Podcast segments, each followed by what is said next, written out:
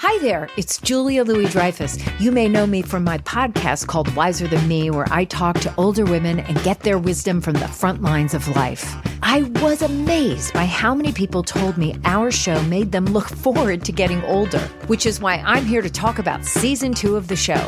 Sally Field, Billie Jean King, Beverly Johnson, Ina Garten, Bonnie Raitt, just to name a few.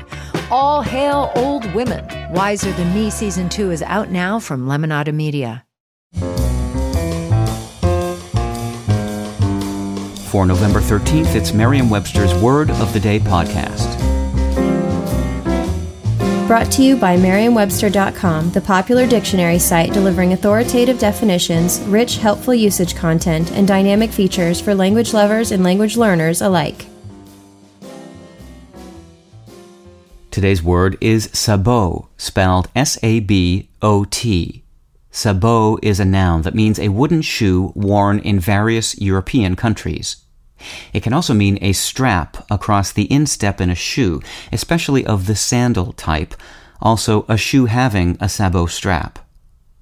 It can also mean a thrust transmitting carrier that positions a missile in a gun barrel or launching tube and that prevents the escape of gas ahead of the missile.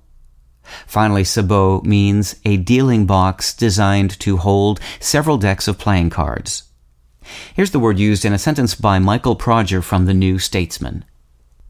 The man is a venerable but unprepossessing figure. He rests his hands on a cane, he has sabots on his feet, wears cinched gaiters over his trousers, and has two medals on his greatcoat. The term sabot may have first been introduced into English in a 1607 translation from French. Wooden shoes, readers were informed, are properly called sabots. The gun related sense appeared in the mid 1800s with the invention of a wooden gizmo that kept gun shells from shifting in the gun barrel.